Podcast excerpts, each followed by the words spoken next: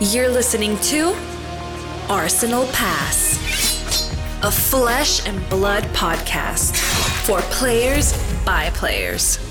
And all about strategy, leveling up, and the latest news in the world of Rathe. Welcome to Arsenal Pass. Hello, everyone. Welcome back to episode 116 of Arsenal Pass. Hayden Dale here, joined by Hotel Room Brendan. Brendan, just come back from a big snap event in beautiful Scotland, and you got stuck in beautiful Washington DC on the way back. Yeah, it's actually more beautiful than than at least I thought at one point. Washington DC is actually not so bad, at, at least for like the one day the one day uh, tourist thing. Um, but yeah, I mean, Hayden was uh, sorry. I, we we literally were rehat. We always record these intros after we do the main pod with the guest, and I we, we literally have this conversation, so I'm gonna have to edit it out the main pod. But yeah, Hayden makes fun of me because I always get delayed. But a two day delay in Washington D.C. I mean, it's more like a one day, but overall it's a two day when you include like the nights and stuff like that. Um, not so bad, but obviously not ideal. Scotland. I was telling you, Hayden, before we hopped on the pod, is ridiculously beautiful. So I was in Edinburgh. Um, I went down to Manchester for the tournament for the weekend, but before that, I went to the Scottish Highlands for you know solid you know, day, 12 hours, 14 hours. Probably one of the most beautiful things and most beautiful places I've ever been to. It's absolutely incredible. Um, we went to this, we went to all these different little towns or like these glens, like these valleys into these burrows. and I, I lifted, I, am a, I'm a man of the glen now. Hey, I don't know if you know, I lifted, I lifted the 250 pound rock that you have to, uh, you Oh. have to do to be, to become a man. Did you really? Yeah. Yes, I lifted it. I lifted it a solid six something inches, and I was like, "Oh, am I a man now?" He's like, "Oh no, it goes on the shoulder." I was like, "Okay, not happening." Yeah, yeah. It's not just it's not just a deadlift deadlift stance. You've actually got to yeah, yeah. Yeah, Um, yeah, yeah. I have a quick question for you. Where, where's Manchester, Brendan? Uh, like, what do you mean by like that? Where is it in relation to Scotland, or Yeah, what country is it in? uh, it is in Britain? yeah, okay, just checking. Just checking. I don't want to offend our uh, our UK audience when you Was- try and you know you put Manchester in Scotland. I felt like it was a trick question. I was a little bit. I was definitely not confident, but yeah, it's uh, it's like a hop and a skip down south, and you're there. Which Yeah, train. Yep, train. Uh, which dude, my tr- oh my god, my train on the way back to Scotland was ridiculous. It was delayed by like seven hours because uh, somebody jumped in front of a train somewhere along the track, and it, it was hectic. We almost, we almost, we literally almost Ubered four hours or something like that. See, you you are susceptible to delays. I Uh, guess- I, am not traveling with you. That's my my new thing. Is I'm not traveling with don't. Brendan. Yeah, I don't know why I pushed back on that, but you're 100 percent right. I guess I do get a bit. I do get a bit um, unlucky. I do want to say though, Marvel Snap. So it's my first time playing Marvel Snap competitively. First time playing it at a LAN. Um, ultimately, I top eighted by the way, and I lost in quarters. Really, really fun game to play competitively, especially at LAN. Um, being able to see your opponents and see the people. Very, very good experience overall. I, I was actually quite surprised. I didn't know if that game would actually scale well into a hyper competitive environment, but it did. So, um, yeah, super, super fun. Anyway, Yeah, look cool.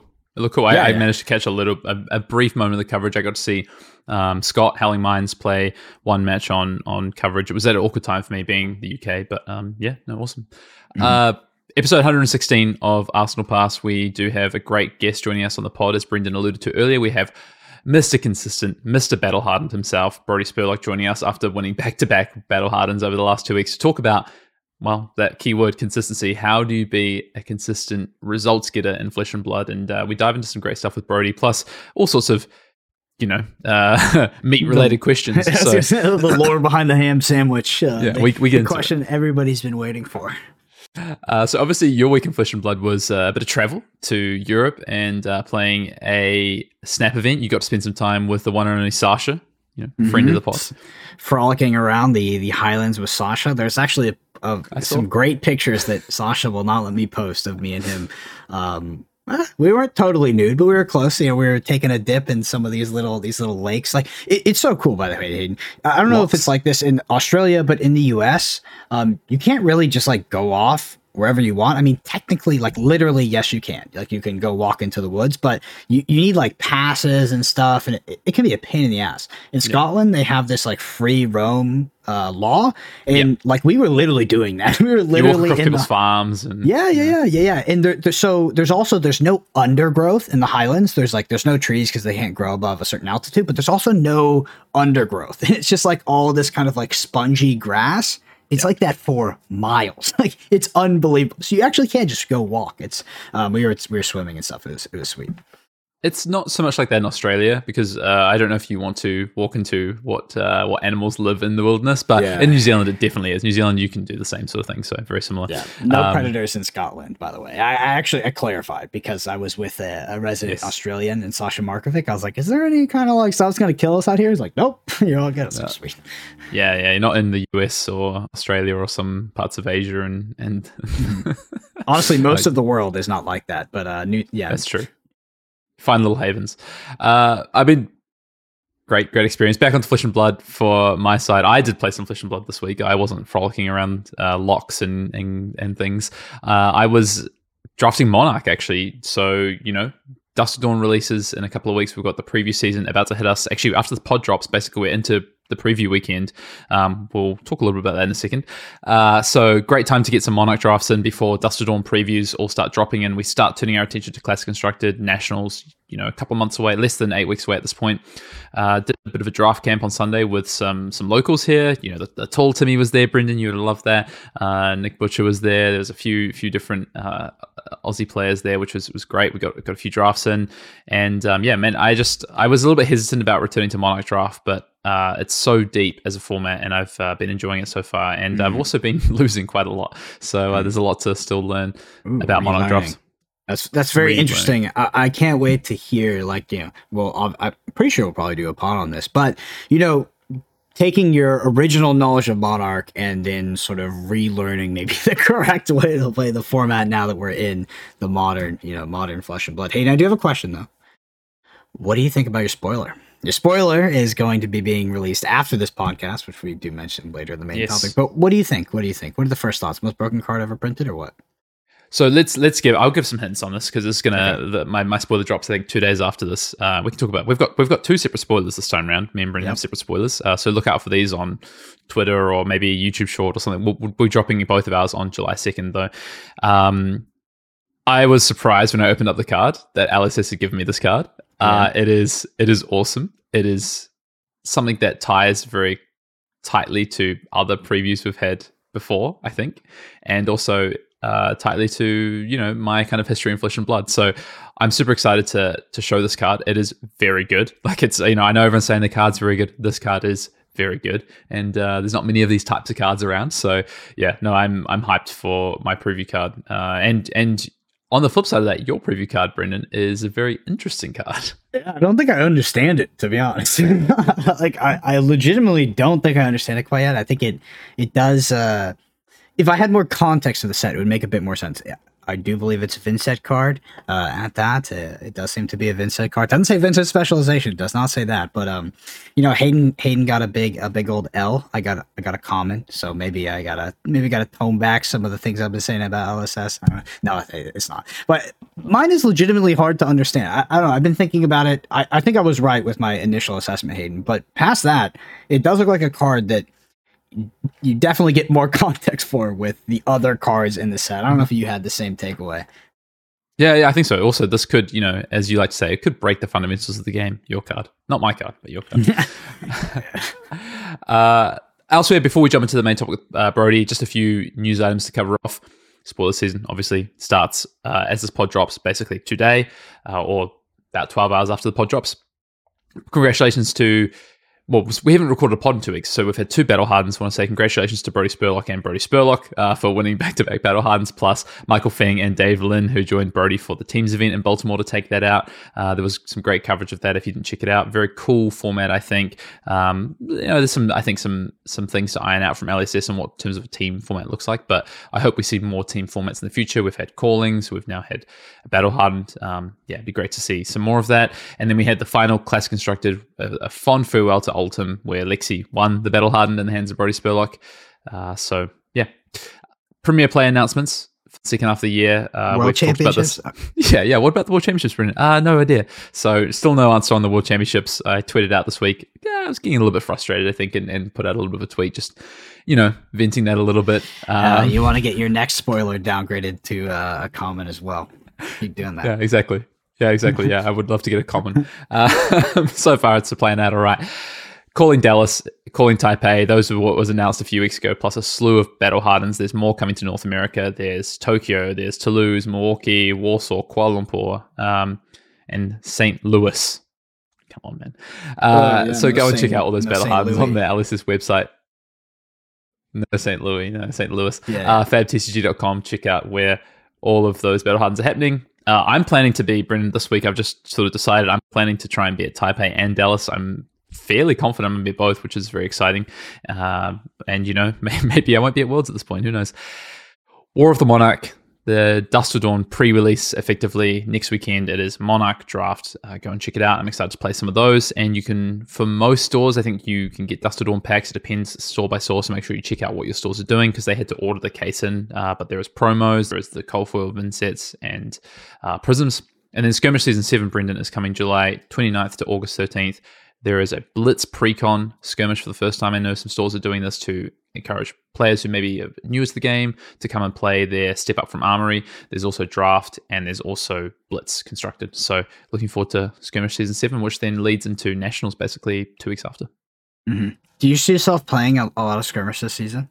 I will only play draft ones. it's so close okay. to nationals. I'm going to be super focused on nationals. I, I have a, I have a crown to regain. You know. Mm-hmm. Yep, yep, yep. I mean, true, true. Yeah, true. From from Mr. Nick Butcher, current reigning reigning national champion of that mm-hmm. region. Um, yeah, and we just I mean we just have five uh, players from Australia top eight are calling, so it's going to be competitive at this nationals this year. So I'm looking forward to it. Uh, I guess that kind of does it. I think it's time that we grab one Brodie Spurlock and and bring him into the fold, Brendan. Let's do it. And welcome to the main topic of the pod this week, Brodie Spurlock, Brodie, awesome to have you on the pod. Finally, we've had you on multiple videos with Brendan. Now I get to be on the pod with you. So, uh, welcome to Arsenal Pass. Yeah, thanks for having me on, guys. I so, can't it's the first time you guys are both on the same pod. By the way, I figured that you like. I've done so many deck techs with Brodie. I feel like you had to have been there, Hayden. I guess you were just there in spirit. Brodie, I just want to, off the back of your recent performance, um, can you just go into a little bit of detail on your history for the people that don't know it, at least in Flesh and Blood. I think that nowadays, when I when I think about Flesh and Blood, I think about the up and coming talent. I think about the prodigy Brodie Spurlock. It seems almost synonymous with competitive fab at this point. But for anybody who's not aware, can you just recap sort of your past year and some of your accolades? Yeah, so I started playing the game in December of 2021, and I have basically poured all my time into it since then. I've gotten really obsessed, and I try to play as much as I can. Uh, the past year um, I would say my top finishes kind of started with US Nats last year. I made the top eight in September.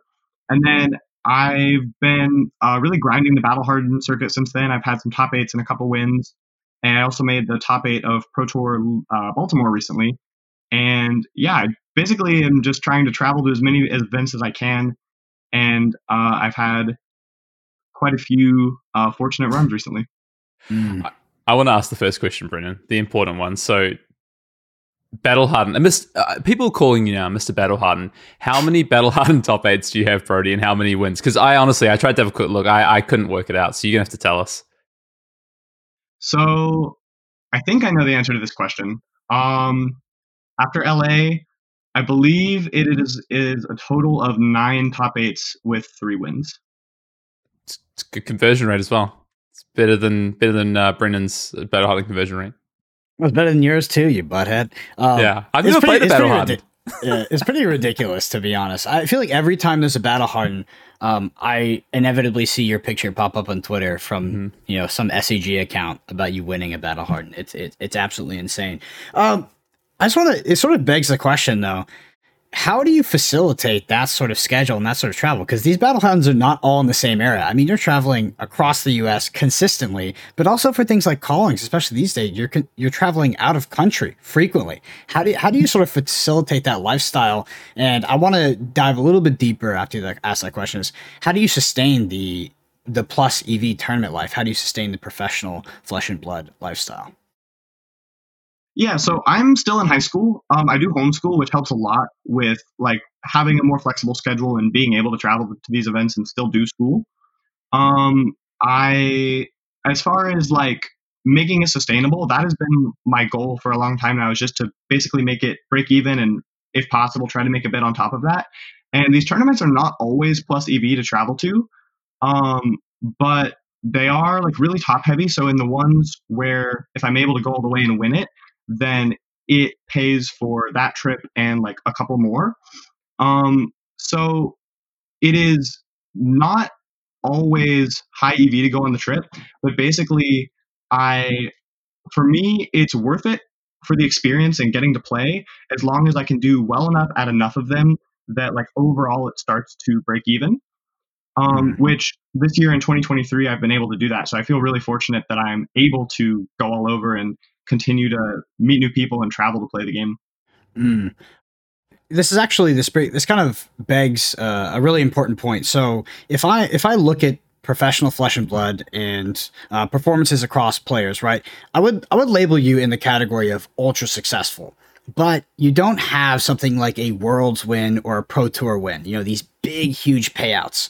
So for people looking from the outside in at professional flesh and blood and the sort of compensation you can expect for consistently doing well at tournaments which you do ha- is your run has it equalized around to about um, sort of net uh, like net equal on ev like are you are you about break even? So looking at only at like event expenses and like travel to get there and then what I'm getting back from those events. Um, for 2022, I was not plus, but for mm. 2023, I have gone positive so far. Mm. Yeah, I think it's a really good perspective for people sort of looking at that tournament circuit life and wondering, you know, what level of success do I sort of need to be aspiring for in order to be able to do this? And, you know, a word that you use and a word that I like to use a lot sustainably, right? Yeah, for sure. Brendan, I don't know if you know this, but uh, I've seen Brodie twice this year. I've not seen Brendan at all this year, uh, just due to events that we've both been at. We were both in Singapore. We were both at the Calling Auckland, and um, you know this may or may not be true, Brendan. But uh, Brodie may or may not have said to me that the, the the trick to breaking even, and Brendan Patrick should listen to this, is make sure you bring your own ham sandwiches with you. That's what I've heard is the trick. Oh my god, the ham sandwich thing. Can we dig into the ham sandwich? I feel like that's just a budding topic uh, at the front of everybody's mind. What what is up with that? Where did that come from? And is there any is there any truth behind this like ham sandwich only diet? So I do not live on a, a ham sandwich only diet, um, but it is true that that's basically the only thing I eat while at tournaments. It started just because. So basically, I have a pretty simple food taste. Um, I don't like a lot of toppings. I don't really like any sauces or condiments. Most of the things I eat are very plain and dry. Um, and so ham sandwiches are just something that I can easily find anywhere I go. I can just go to like a local grocery store, get a loaf of bread and a pack of ham, and it'll last me the weekend. And I also just tend to eat a lot and get pretty hungry. Um, so throughout the day at a tournament, if I get like two or three hours in and I haven't eaten anything, uh, I feel like it starts to affect my ability to play well, and I can't think as straight because I'm hungry. So I've started bringing these like big bags of water bottles and ham sandwiches. I usually bring like four or five sandwiches per day just to you know keep me fed and like i'm i'm happy with my sandwiches it's just like what i like to eat i don't need much uh, excitement in my food in life um, but I guess it's kind of become a running joke since I just always show up with the same bag of sandwiches. And mm. I think like half the people uh, are like amazed how I managed to keep eating them and not get sick of them, I guess. Yeah. Um, all right, we'll stop. We'll stop. We'll stop waffling around as some of the more fun questions. Can Can you dig into your performance here recently at the Battle Hardened LA and your thoughts on the on the meta right now? Yeah. So the the Outsiders meta has been one that has changed quite a few times in my eyes. Like what I thought was the best deck, what deck I was planning to bring to tournaments. The three main ones that I've gone through are Azalea, Lexi, and Oldhim. And so recently at Calling Singapore, I was under the impression that Oldhim was the best deck, and that was the deck I played. We saw several Oldhims in the top eight. Oldhim won the tournament, and though Oldhim performed the best at that event, there was a particular Lexi deck in the room that didn't end up making top eight, but it performed really well. And it was Alan Lau's uh, Three Remembrance Lexi deck. And I thought that he had a really clever strategy into Oldhim, which was basically trying to just go super fat deck and fatigue the Oldhims. And after seeing that, I wanted to try it myself.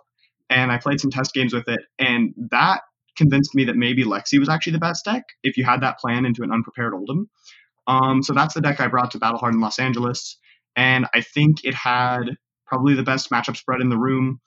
Um, and yeah, I guess I think Oldhim and Lexi have proven themselves as the best two decks in this meta, but I mm-hmm. somehow am still not sure which one is better, which is pretty cool. Um, we're all the way at the end of the meta, and I would be curious to see, like, in two weeks, if this meta continued, where the Oldhims would be at it, like countering the counter strat.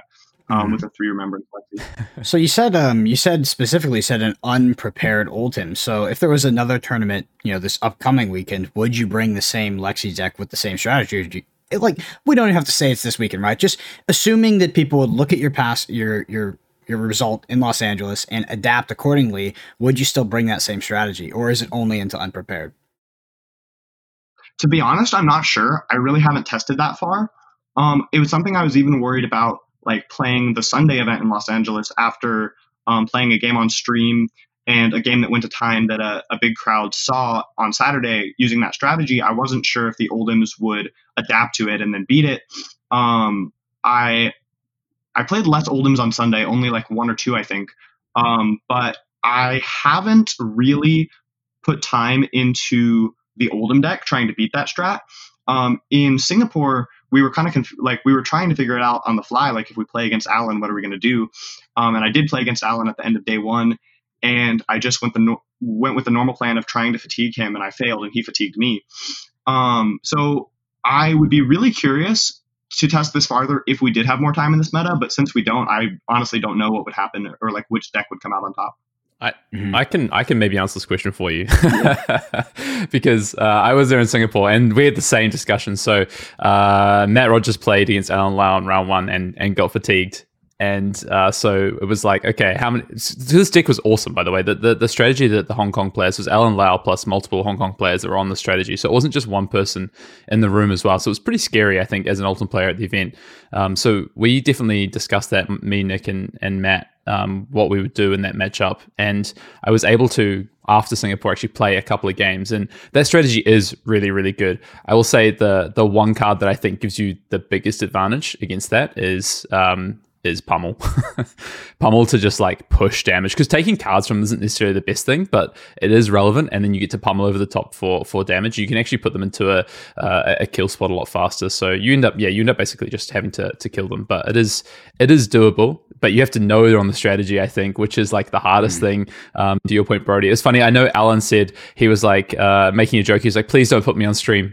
Please don't put me on stream on day one." That's how I felt yeah, when I was playing the Battle Hardened, I didn't want to go on stream against any Oldhims because I was hoping I could like keep that strategy hush hush for as long as possible. How exactly does the strategy work? Is it literally blocking with every card, or are you switching up to that game plan at some point? Um, like, just how does it work? So basically, you're just trying to like play out the best hand you can each turn. Um, you can still do a little bit of like setting up there, because basically there are still plenty of games where you just kill the Oldhim through damage. Um, if you get fortunate anthem draws, like well, okay, I wasn't playing Art of War in LA, but you know, if you get fortunate Rainrazor three oak turns, um, you can definitely still just go over the top and kill them. Um, so there's still a bit of setup you can do, but I think you're like taking less off turns and just playing out your hand more.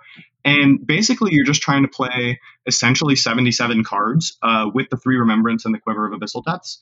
And you're just trusting that if you just attack them every turn with your full hand and they go through the normal blocking pattern of block three cards plus Rampart Crown, eventually they'll get down to, you know, sub five life with like three to four less cards in deck than you.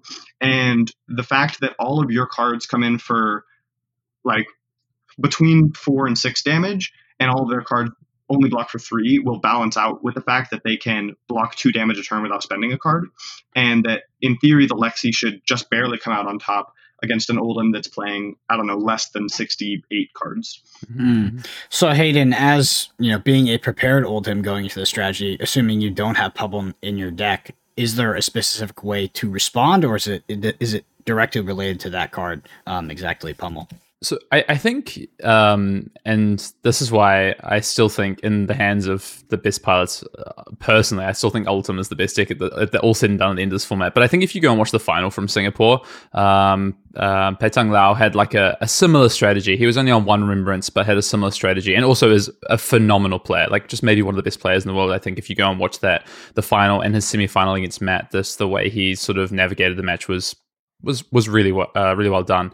But I think you can see in that match, like Nick set up these points in the game where he knows he's going to pivot into damage to to force either cards out of um, hand or get to a point where Nick can just start to attack the game um, using specific cards like Command and Conquer. Uh, even played one pummel in his deck. It wasn't quite Alan's strategy, so he didn't play all three pummels. But I, I do think that is kind of how you have to adapt as the Oldhim. Is like you have to basically you have to think much further ahead than you usually would. I think the Oldhim Lexi matchup traditionally has been this like okay, the Lexi's the player that has to think ahead. They just you know they have to pitch their deck. They have to understand what their Rainrazor three oak turns are going to look like. And it used to just be like I just block you know, the Oldhim's just blocking and think about roughly having some threats at some point and, you know, make sure you keep your earth cards in your deck.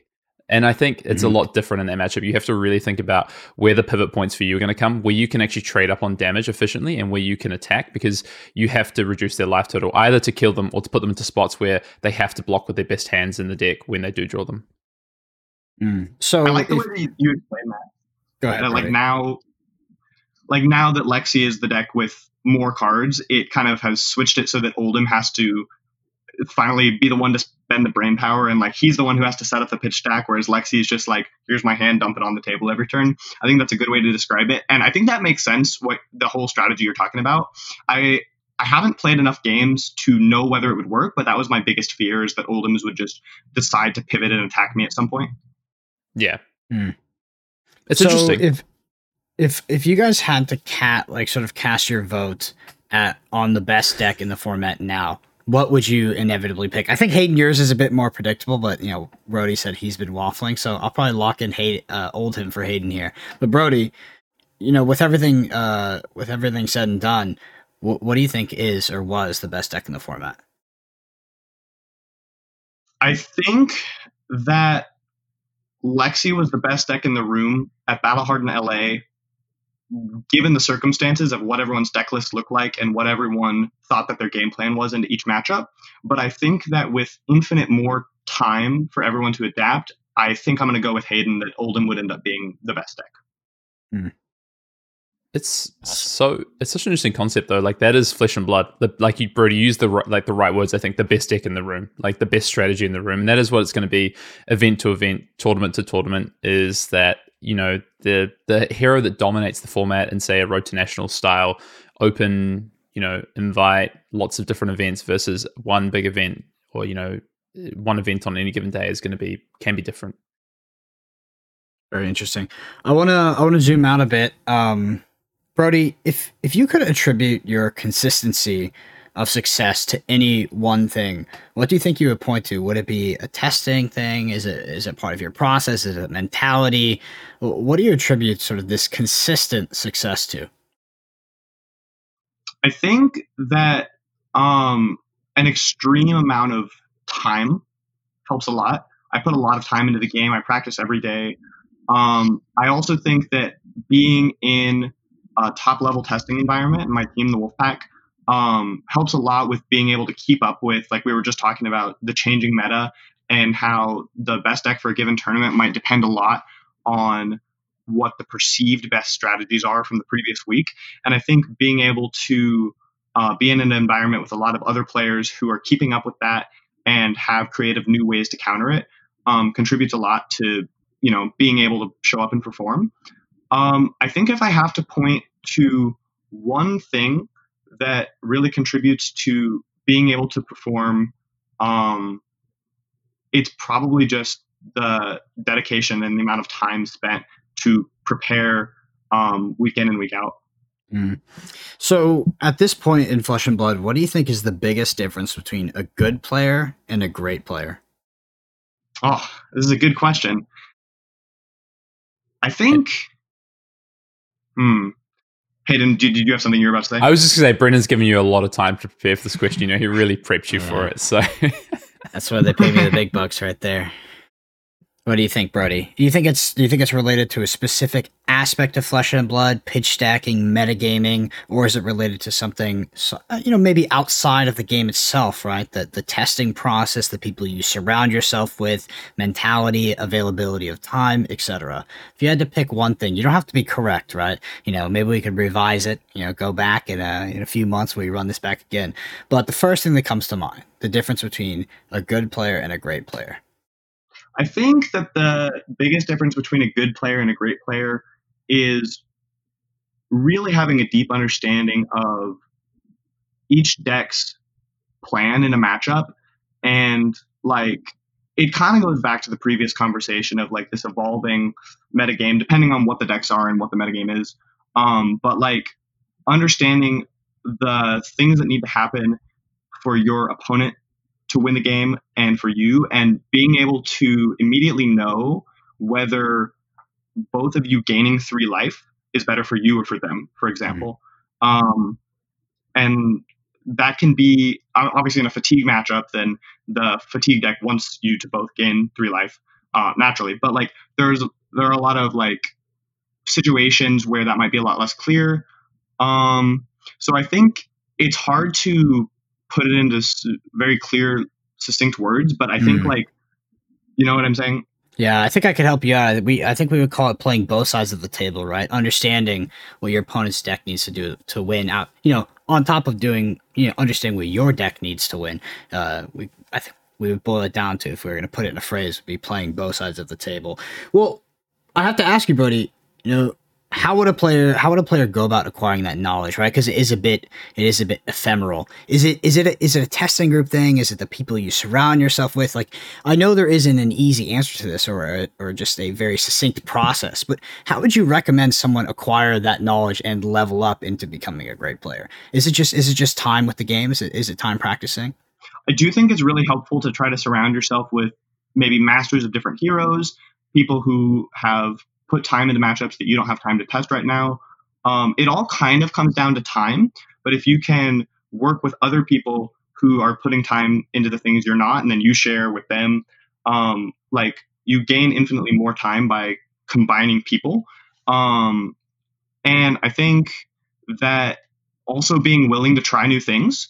Um, one thing I've learned in Flesh and Blood is as much as it can be really helpful to like net deck a deck as a place to start, there as much as this game has a somewhat limited card pool right now, there are a lot of underexplored strategies and underexplored cards and being w- willing to tinker with new ideas and maybe completely new plans for a matchup that you've never seen talked about before.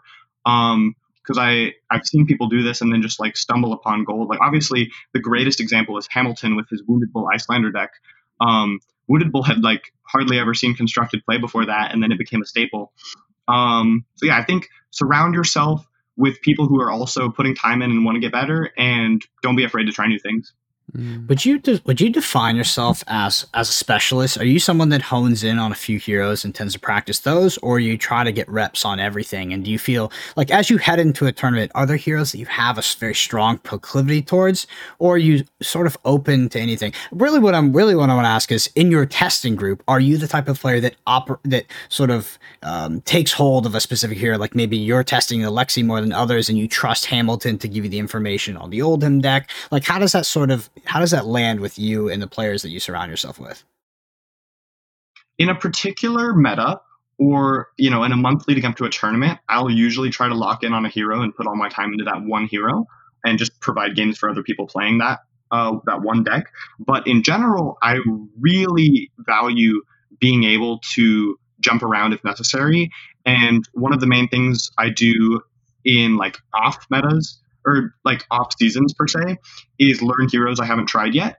Uh, like last December, there were no big events going on, and I just spent the month playing Kano at Armories to learn him. Mm-hmm. Recently, during around the time of Road to National season, um, basically right after Pro Tour, I spent a couple weeks just playing Dromai at Armories to try to learn her because I basically I really like the feeling of uh, like having every hero in my back pocket, and I, I definitely don't have them all yet, but at some point I'd like to be able to have them all there to pull out if needed because I think, you know, at some point in time, every hero is going to be the best deck in some meta. Mm.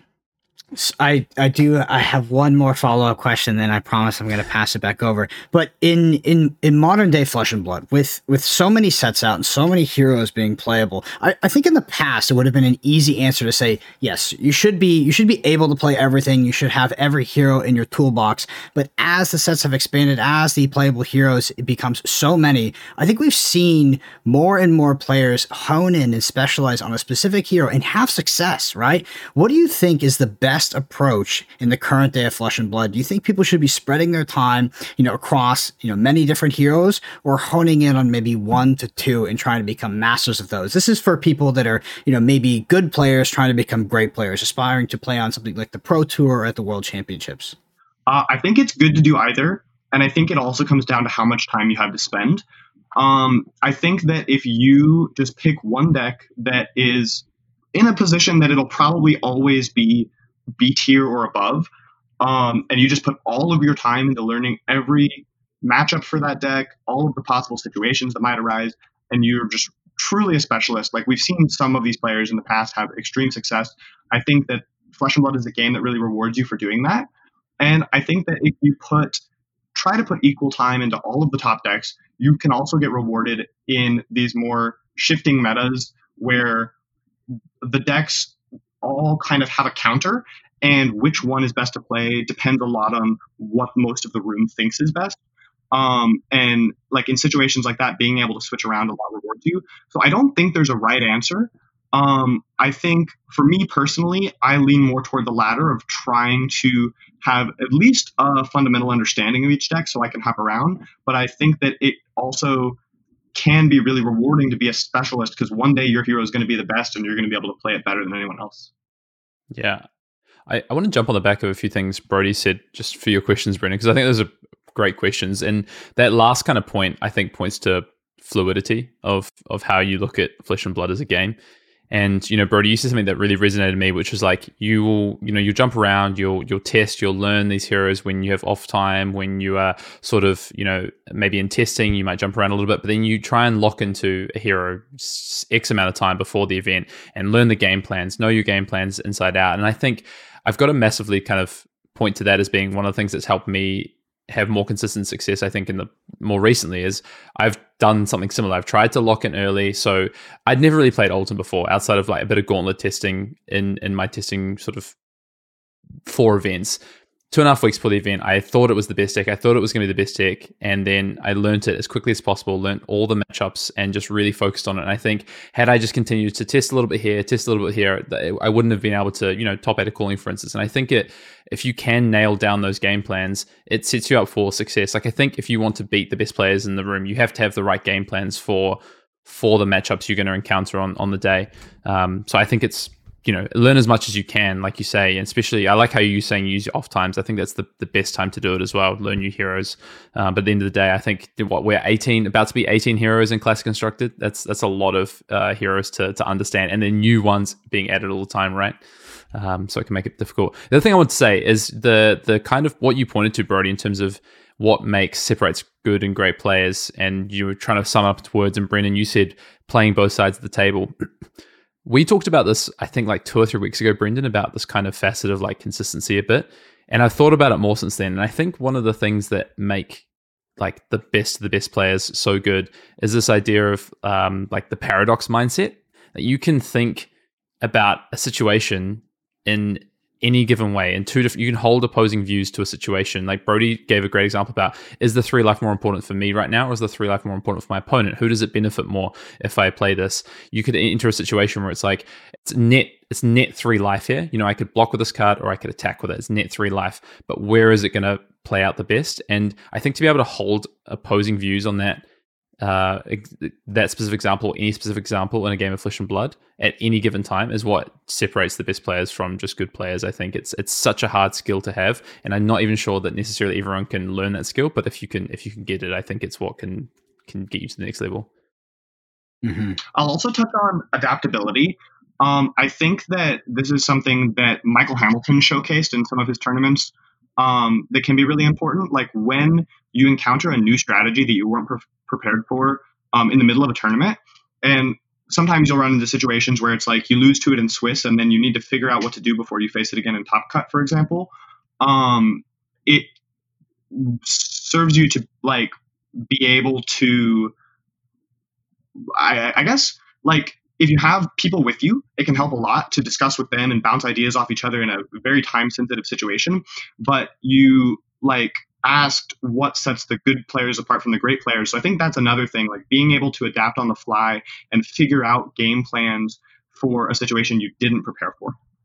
Mm. It, it's pretty interesting how how hard it is to develop heuristics for how to be good or how to be great at flesh and blood because the answer is always so dynamic and it comes down to sort of fundamentals and like you talk about adaptability being able to sort of read the situation dynamically and make the correct choice. And the correct choice is not it's not clean cut all the time. Like the we see entire roles and matchups as switch right? We have a deck like lexia previously seen as like an aggro deck the beatdown deck you know now become the fatigue deck. It's it's just I un, I understand and I empathize with the the difficulty of sort of defining that and articulating in a way because it, it does seem like the goalpost just kind of constantly moves, and we see players that are able to sort of answer that question the correct way, consistently have success. But yeah, it's very hard to nail down to like this one specific thing. It's like how do you become great? How do you always make the correct decision? It's like it depends. A lot of it just comes down to time, practice, and just understanding of fundamentals of flesh and blood my mindset. I, and this is going to make you upset, Brendan, but I think heuristics aren't great in Flesh and Blood for the most part. and I know that's going to make you upset, but a lot of the time they can lead you down the wrong path. devastating. It's, it's devastating. My whole world is shattering right now. I mean, heuristics are always a tool, right? Heuristics, sure. heuristics are a tool to shortcut answers, but heuristics without nuance will always lead you, I think, to failure. Um, so it's important to, you know, be able to adapt past past your heuristics. Um, Someone just scalded a drink during that time as well. yeah, I know. Someone someone is deeply intoxicated right now, uh, Brodie. Just to let you in, there's like a drinking game with certain words that are said on the podcast. Um, Bro, I gotta ask you the hard questions. What the heck is going up with worlds? And what is what yeah, you as a why don't we have worlds a, yet?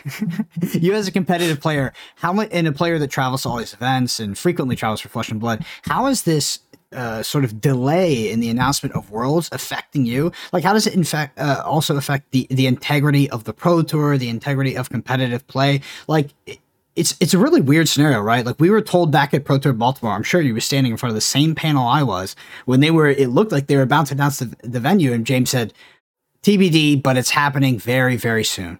We haven't heard anything. Is there any concern in your mind that this maybe gets postponed, delayed, even canceled for the year? Yeah, I mean, I would certainly hope it wouldn't get canceled, but I definitely have been curious, like everyone else, and a little bit concerned um, it definitely seems like they've got some sort of they ran into an issue, um, just like an unexpected cancellation from the venue, or you know something happened where they couldn't do it in a particular country. Even um, I'm going to do everything in my power to go no matter what, but I definitely have been concerned in the last couple weeks about um, the amount of time it's taking, just because I don't want to see other players unable to go because they didn't have enough time to plan their trip. Um, I'm sure that it is like just an unfortunate, unforeseen situation at LSS where the details were changed like in a way that they didn't expect. Um, but I really hope they're able to figure it out soon and you know get the announcement out so that people can book trips and we can all make it to Europe. Uh, or you know, some people are already in Europe. yeah, wants to travel. Yeah, honestly, at this point, if it is in Europe, I mean, it, it could be anywhere. Uh, off the back of that, Brodie, do you prefer one pro tour or two per year? Personally, I strongly prefer two pro tours just because I really love events. I love competing. And the more big events there are to prepare for, the more fun my year is. So I prefer when there are two pro tours. Hayden, someone with limited time over there, and you know, I think you've been you've praised the one pro tour model a little bit. Are you still in that that sort of uh, that camp uh, at the moment? Are you still sort of in? You, you would prefer one pro tour over the two, or you know maybe after experiencing it, you like would you want to go back to two? I've never preferred one over two. I think two is my preference. I just think that mm. this year, in particular, with the way that LSS was set up and they're trying to grow markets, that one Pro Tour probably worked better. I think, um, and was like a reasonable decision. I think you know, growing the calling scene, growing the battle hardened scene is a good place to invest time and and money. So you know, in the future, I would I would hope we go back to two, if not, you know, three Pro Tours mm. plus Worlds. Like, you know, I, I think that's an, important for the game. But the, the calling scene is something that's so it just has something unique to it. I don't know if you've ever played Magic GPs, but it reminds me of that, and and I think it gives such a great atmosphere to places that a pro tour wouldn't go to, and I think can grow the game itself. So you know, two pro tours and a bunch of callings plus battle hardens is I think an awesome system. Yeah, yeah I mean that that leads to sort of my next. Oh, go ahead, Brodie. Oh no, you're good. I was just going to say I agree, and I think it does make sense why they wanted to do one pro tour this year. Um, and just ditto that I love traveling around for callings and seeing different local things. Well, I okay. Well, I have to, I have to, I have to tag on to the end of that because you said this year. So, do you have a, a sort of reasonable expectation that next year we'll go back to two pro tours? Is this for me? Um, for Brodie? Uh, I mean, that was for, that was for Brodie because he he said this year. I guess you guys both said it. So yeah, we did. Uh, I'll, I'll go, toss Brodie. the question over to both of you. Uh, I don't know what everything looks like from LSS side, so I'm just going to trust that they will make whatever decision makes the most sense. Um, I don't know if I should expect that we'll go back to two next year, but I personally hope that we're able to go back to two next year. Ada. Same same. I could see. Yeah. I could see just sticking to one next year. It, it, really is. It's a it's it's a resource thing. It's a it's a demand thing. It's a you know availability thing. There's so many things that go into it from an input standpoint. I wouldn't be you know. I think as long as they do the right thing by the communities, continue to grow communities, continue to put callings and battle hardens out there. I think um you know events just have events. That's the main thing. Mm. Well, I mean, this uh, this question is is pretty relevant off the back of that. Is what do you think the, the the future of competitive Flesh and Blood is? Are we doubling down on the the calling and the battle hardened scene? Is it adequate where it's at? Like, how do you see the sort of future and expansion of competitive Fab? Um, I would love to see even more callings and battle hardens, but I mean, I think, yeah, I think that continuing to have callings and battle hardens all over the world um, this year, we've seen more battle hardens outside of just the US, so even more of that would be good. I also like that we've been seeing, um, at least in the States, the Realm games and Arcane games and events, like kind of competitive circuits outside of just what LSS is doing. I think that that's good for the game. There's like more local ways to compete and like feel like it's this ongoing process where you're working toward um, kind of, you could say like a mini nationals or a mini world mm-hmm. at the mm-hmm. end of the year where you're qualifying for this players championship. And i think it's really cool that lss has been supporting those circuits with like you know giving them battle hardens and pti events and things. Um, so i'd like to see more of that like independent op as well as plenty more battle hardens and callings and plus. Mm. Do you think that the onus is on Legend Story Studios to expand um, the current competitive model of flesh and blood or does it lie within those grassroots organizations that are creating their own tournaments and their own circuits? And it is merely lss's position to support them in the most effective way possible. Uh, i think it's both but more realistically the latter. I think that like the community is growing and like this year we've seen those two are the biggest ones who have their own competitive circuits going and i think it'd be really cool to see more of those like all around the globe um, and i think just as long as yeah lss is like giving them ptis for people to fight for and like these events that they can just pass along to the local tournament organizers to give more incentives for players to play then i think yeah it's like uh, more of the latter for what you said mm-hmm. With Dusk Till Dawn on the horizon here, um, you know, our spoilers, Hayden and I spoilers, they won't be out by the time this video launches. They will but out very, out very, very soon. What are you expecting to see from the set? What are you hoping to see? Um, would you potentially want to see a callback to sort of like the Monarch level power of heroes and some of these heroes that have rotated out that were doing unique things in the game, things like Chain, Prism, um, you know, even Oldhim to an extent? Or do you want to see something that's sort of, you know, heroes and a power level that sort of I guess meshes well with what exists now, like maybe the power level of Lexi and some other heroes. Are you looking for a shakeup? Are you looking for extreme design? What are you hoping and expecting from something like Dusk Till Dawn and some of the sets that follow soon after? I would love to see the new heroes be really strong and relevant in the meta. but maybe not so dominant as like you know when Starvo came out, for example. Like somewhere in the middle. Mhm. Um, like you said, like if they're comparable with the current top heroes like Lexi and Dromai and everything, and they just are solidly around A tier, that would probably make me the happiest. Um, I'm really excited for new Shadow Runeblade cards, and I, I'm kind of a Runeblade guy in general, so mostly excited for Vynnset. Uh, also hyped for just like all of the non-hero cards that are coming to existing classes. Starstruck looks really cool. I'm kind of curious to see like how impactful that is, and if that card alone is going to like push Bravo up uh, significantly in the meta. Mm.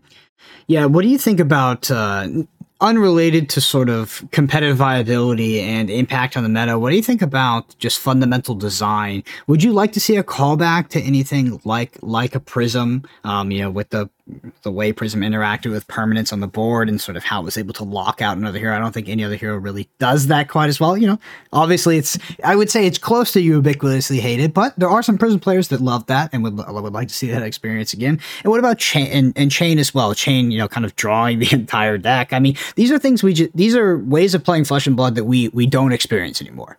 Like what what do you want to see? Do you want to see heroes that you know from a design perspective are sort of more in line with what we see out of most of the Flesh and Blood heroes that are legal in classic construction play right now, or would you like to see something more outside the box, like a chain or like a prism? And we can assume, for argument's sake, that it is balanced. Uh, I think something a little outside the box and unique would be really cool. I think my ideal Dusk Till Dawn would be new heroes that use all of the old cards, or at least a lot of the old cards, um, you know, and like incorporate those into their strategies, but are mechanically different. Like I think that Chain making a Soul Shackle every turn and kind of perpetually increasing his intellect. Um, I would like to see Vynnset do something entirely different from that, which it looks like uh, that is the case. Mm. And then like Prism, maybe not using Spectra quite as much, and it's like more Angel focused, but some of these old yellow auras and blue auras still find their way into the deck. Um, I think that would be like somewhere in the middle would be ideal for me. Yeah, looks like uh, I do. I do think we'll be moving away from Spectra. That's going to be like, like the forgotten, the forgotten little brother of, Flesh and Blood at some point. Uh, what do you have? You had a chance to get your hands on any Monarch drafts, or have you just been hard focused on class constructed? I really want to do more Monarch drafting, but I've only done one or two online. That's one of my biggest priorities right now, um, leading up to Nats, and especially since there's only like one more week before most of the Dusk Till Dawn spoilers are out. I'd really like to jam Monarch drafts, Mm. uh, but yeah, no, re- recently I haven't been. Sorry, this is kind of like I'm going to be kind of tangenting away from my original point there and original question. But as you head into the uh, as you head into nationals, how do you how do you sort of split your time for a multi-format tournament? Like, how much do you focus on limited, and how much do you focus on class constructed? And what does sort of what that process look like? I think this is a good question, and it's something that I'm still trying to figure out. Mm. Um, I think that limited is less cut and dry than classic constructed in the sense that like you can continue to put more time into limited and the more time you put in the more you'll get out but you don't have like one deck that you have to decide on and then like clear matchups and game plans for that one deck. So i feel like there's like more of a specific to-do list for cc and limited is just like as much time as i have i'd like to put in and keep getting better at it. So usually i kind of start with both. I do several drafts just to like understand most of the card pool and let ideas kind of start floating around in my brain. Then i focus on cc basically until it's done done in quotes meaning i've Mhm. locked in my hero i'm mostly locked in on my deck list and i understand most matchups well and then in the last like one week i flush out any last confusing matchups for the cc deck and then jump back into draft as much as possible with any remaining time i have Hayden, what about yourself? that one. That's how I like to do it as well. I think now is a great time to be. I did. Um, I mean, I would have talked about it in the the, the pre-show, I guess, before the main topic with Brodie. But uh, I did three drafts on Sunday, bit of a mini draft camp for Monarch Draft. Um, now I think is perfect opportunity before we get Dusk to Dawn spoilers, and then you know I think my head starts to turn towards class constructed. I I know Brodie's trying to go to Birmingham. That's a lot sooner, so I have more time before I need to play class constructed than someone like Brodie potentially does. I have to wait. I'm waiting till nationals basically, um, so I have a bit more time. So, I, but I, I, do I do like splitting my time and doing it similar to, to how Brodie was talking about it for sure. I, I do think I do kind of disagree a little bit on there not being a list. I think one of the things that I love to prioritize when it comes to limited is building out a list of things I want to solve about the limited format, uh, particularly like sort of class by class questions I want to answer about the limited format. And I usually have like a pretty extensive list, which is sometimes often bigger than than class constructed. I think, and and um, you know, I played a lot of games outside of just drafts with with draft decks mm. um, to try and solve those questions. If you could assign a percent to how much time you put into limited versus class constructed for a dual format tournament like the national championships, would it be 50 50 or would it be a, a different split? I think for me, at least for Pro Tour Baltimore, which is the most recent one and probably the one I've tested for the most extensively, it was 65% CC, 35% uh, outsiders draft, approximately.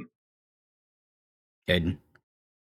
I think it depends on the the value of the format. So where it's 50-50 like nationals is going to be i'll probably split my time around 60-40 the class constructed is always going to be a bit more especially when it's a new format because you need to there's so many there's so many questions to answer about a new format um, whether when it's an existing format you know that that's a bit different i would probably split the time into the format that is newer. So if the limited format is newer, when for instance um, we had Worlds, I spent a lot less time on draft because we'd done a lot of uprising draft at that point. So I probably spent maybe twenty percent of my time. Uh, so it, it really is dependent, I think, on the value of of the time you're going to put in. What do you all think is the litmus test of the new class constructed format? Is it a deck that is able to beat Lexi? Does Lexi sort of control, or does it is is Lexi controlling the format right now? Is the first question that needs to be answered when looking at a new hero, um, or maybe an existing hero with new cards? Is like, does that deck just need to beat Lexi? I think Lexi is a really good go-to.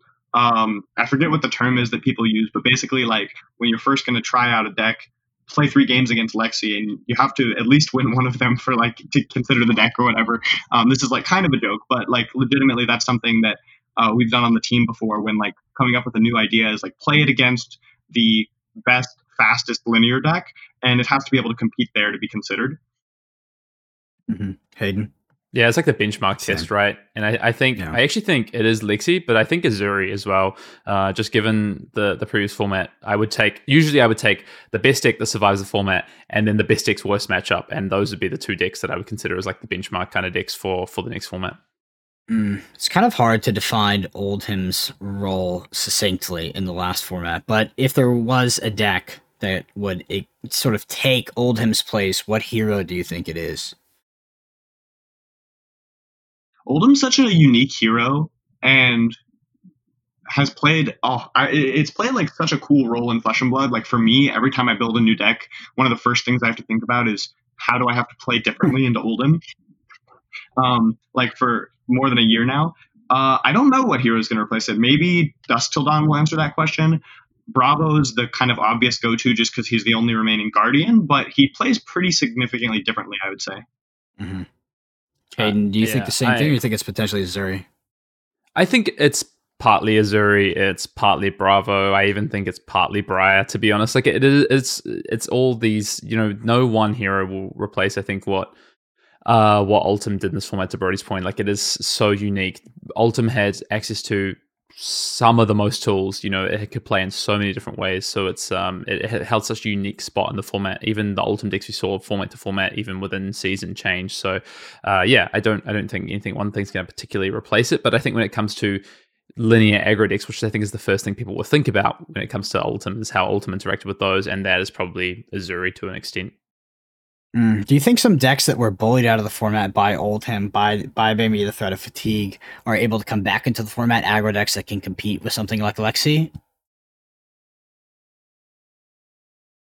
Mm, I definitely think that some heroes will have a better chance now. Like I believe Dorinthia always had kind of a hard time into Oldhim, so that's one bad matchup gone for her. Uzuri and Dromai both struggle into Oldhim, so like they that's one thing that was kind of holding them back. I think, especially Uzuri, um, she can be quite powerful into a lot of aggro decks. but has a bad Oldhim match. Uh, Azalea is similar depending on the build. Um, Azalea consistently would just get fatigued by Oldhim, especially with the original Death Dealer builds. Mm-hmm. So I think there are a lot of heroes that um, have one less bad matchup they have to worry about. Yeah. Yeah. Which completely might completely agree. Like mm-hmm. yeah, I think you know, look at three of the the top decks in the past format, Dromai, Uzuri, and Lexi. They all just lost their worst matchup in my eyes. So mm-hmm. Yep. this is how I see uh, it. Makes sense. I, I want to talk a little bit about some mentality stuff. So obviously you've been suffering from a lot of success recently, Brody. But how do you deal with failure and how do you deal with I guess sometimes success leads into expectation, right? You've done so well at so many battle hardens uh, consistently that you know, do you go into these tournaments sort of expecting you're going to win and when you maybe don't get that result but still get what a lot of people quant- would qualify as a good result do you think that affects you negatively does it hurt your mentality like do you build up this sort of this this this equity in, in ego and sort of consistently doing well at these tournaments how do you how do you sort of maintain your humility and you know get past what could be potentially failure at future tournaments? Just like talk a little bit about your mentality and how you keep your head your, your level head as a pro player. So i definitely don't go in expecting to win. I think that uh, i think that competence is important but i don't think that going into a tournament uh, expecting to win it or get um, get a result that you know ultimately is going to require some luck or something's going your way is very healthy. I think I do set goals for myself for like what I would like to get out of a, a weekend or maybe a season, but I try not to let bad performances or losses shake my mental, um, especially within one tournament. Like I think I've had situations, especially last year, where I would like make a really silly punt and lose a game to it, and then that would affect my play later in the day.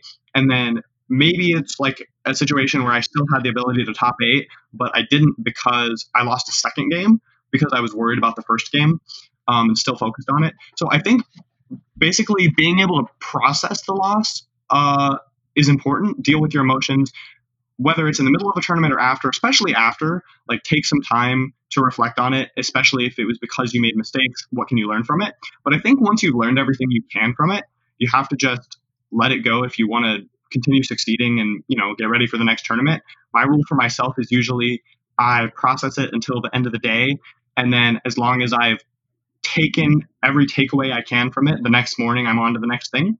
Mm. Um, yeah, yeah, I think uh, reframing losses and failures uh, in a way that you view them as opportunities to learn is a great heuristic for life. Um, but Brodie, uh, thank you so much for for coming on this week. It's it's always great to hear from you and great to get get into sort of the mind of a master. I mean, you've been on a crazy tear for a while. I remember not too long ago uh, playing you in our local game store when your entire family was there. I think it was for a pre-release or some sort of blitz event. Um, and now you're you're definitely in contention for one of the best players in the world and just absolutely crushing tournaments back to back to back. Uh, for our viewers and, and our listeners, um, where can they find you and sort of what are you up to these days? I don't know if you have Twitter anything you want to plug. Uh, yeah, you can find me at Brodie Spurlock on Twitter. That's the really the only place I am on social media right now. Thanks so much for having me on, guys. It's been great chatting. Awesome. Well, thank you all so much for listening this week. There is a video version of this podcast on YouTube at youtube.com slash Arsenal Pass. Hayden and I are both on Twitter at Brendan APG and Hayden is at Fyen underscore Dalen. Brodie just told you uh, his tag. Of course, um, there is a review this week, but I don't have it handy because I'm on a laptop. But if you listen to this podcast, you've been listening for a while, the number one thing you can do to help us is leave us a five star review. Apple Podcast is preferred, and there's also ratethispodcast.com slash Arsenal Pass, which will aggregate all those links for you and make it super, super easy. Special thank you to all the Patreon members. You're the reason we're able to do what we do, and your support. We are incredibly grateful. Thank you all so much for listening. We'll see you next week.